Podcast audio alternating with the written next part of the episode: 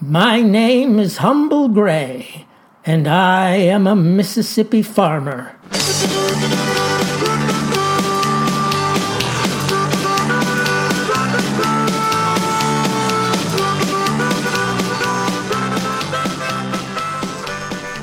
My recent encounter with Bigfoot, which I detailed in a previous episode, aroused interest in certain quarters, more specifically, those dealing with a scientific offshoot by the name of, this is a big word now, cryptozoology. What's that, you ask? What's this cryptozoology you speak of? Why, ladies and gentlemen, it's nothing less than the search for lost animals. I mean creatures what folks thought had gone extinct or the stuff of legend. Legend that may be, if I may say, fact. The abominable snowman, the Loch Ness monster, dinosaurs still stomping the planet, and other what's its. They're, they're all fodder for the practitioner of this arcane field. It turns out the hunt for these beasts it makes for popular television fare. I've learned now that they've got all kinds of programs dealing with the hunt for varmints what ought not to be alive. Monster Quest, Alaska Monsters, Finding Bigfoot Expedition X, and the like. Why, they're racking up viewers with a taste for the great unknown. So I get a telephone call, see, from this fella named Mr. Evan Caulfield, and he tells me he's the host of this show called Wayward Critters.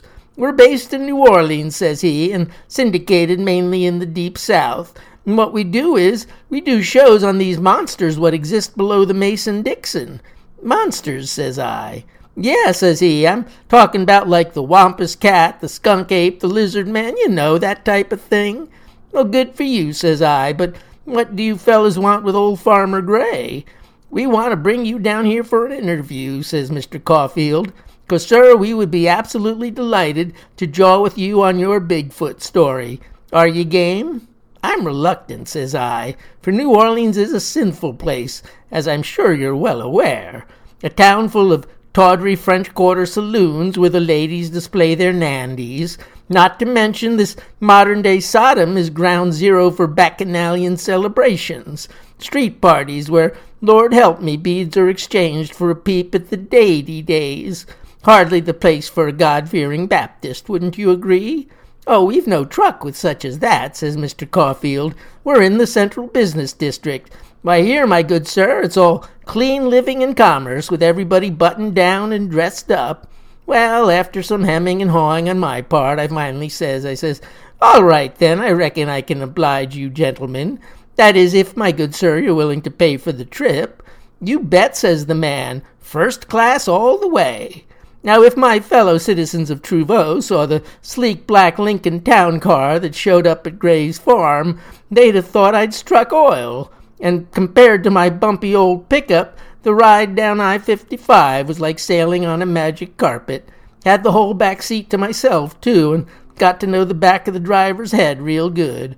A couple hours later, we were in New Orleans, parked in the garage of a big steel and glass high rise that looked worlds away from the Creole townhouses just a mile north.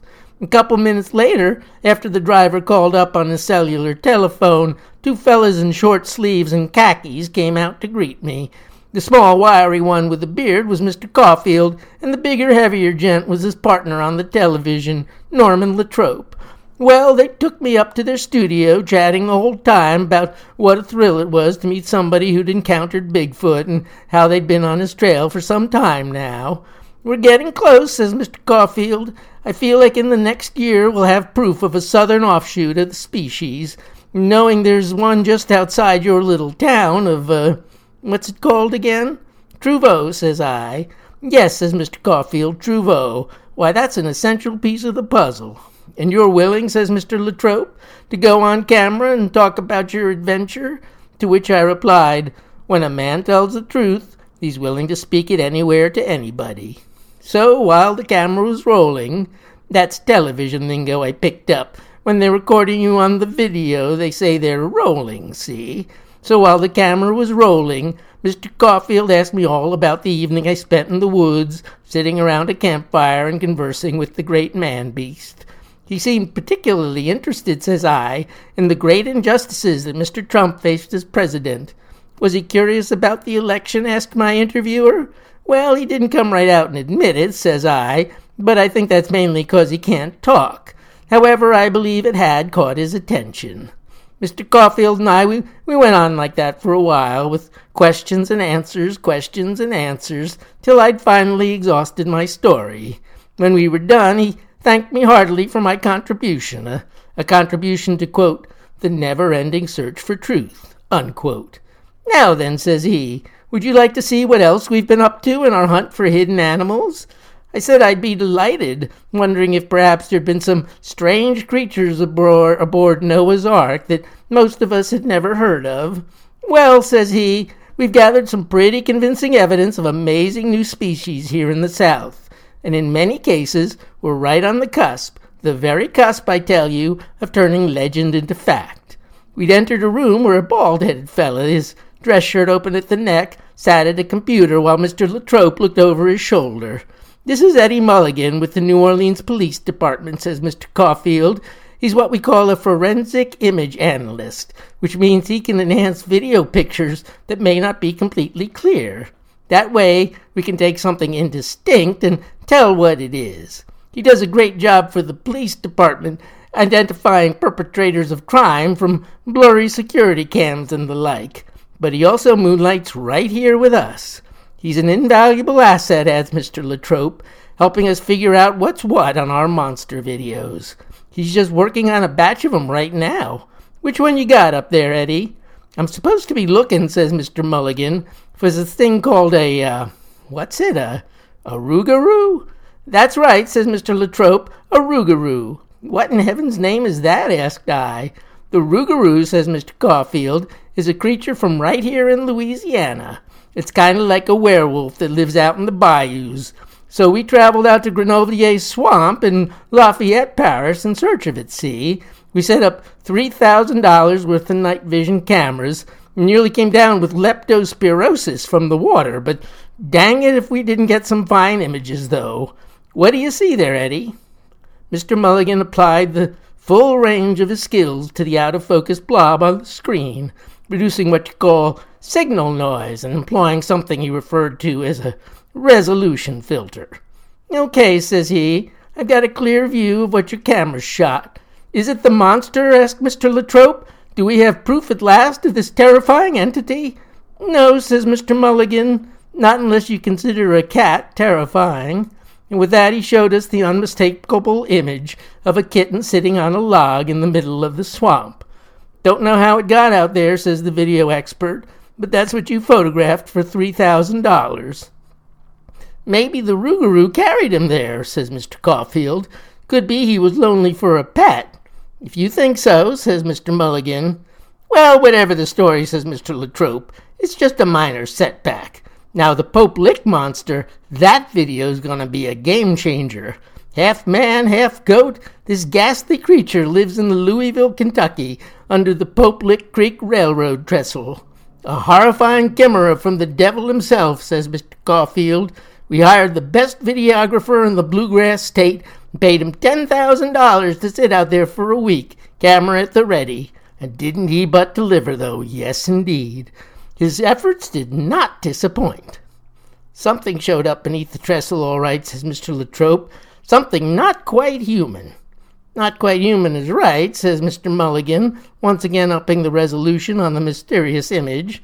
That's another cat. What? says Mr. Caulfield. A black and white kitty cat, says the video man, with adorable spats. And sure enough, there was the feline, which the video showed to have one leg in the air as he cleaned himself with his tongue. Oh, says Mr. Latrobe, well, maybe he shapeshifted into a cat to put us off the scent.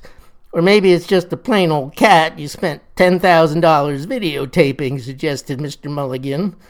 Let's move on, says Mr. Caulfield. How's that video of the snallygaster coming along? That's a winged bird reptile, lives in Maryland, says Mr. Latrobe. Got an eye in the middle of its forehead. Really the stuff of nightmares.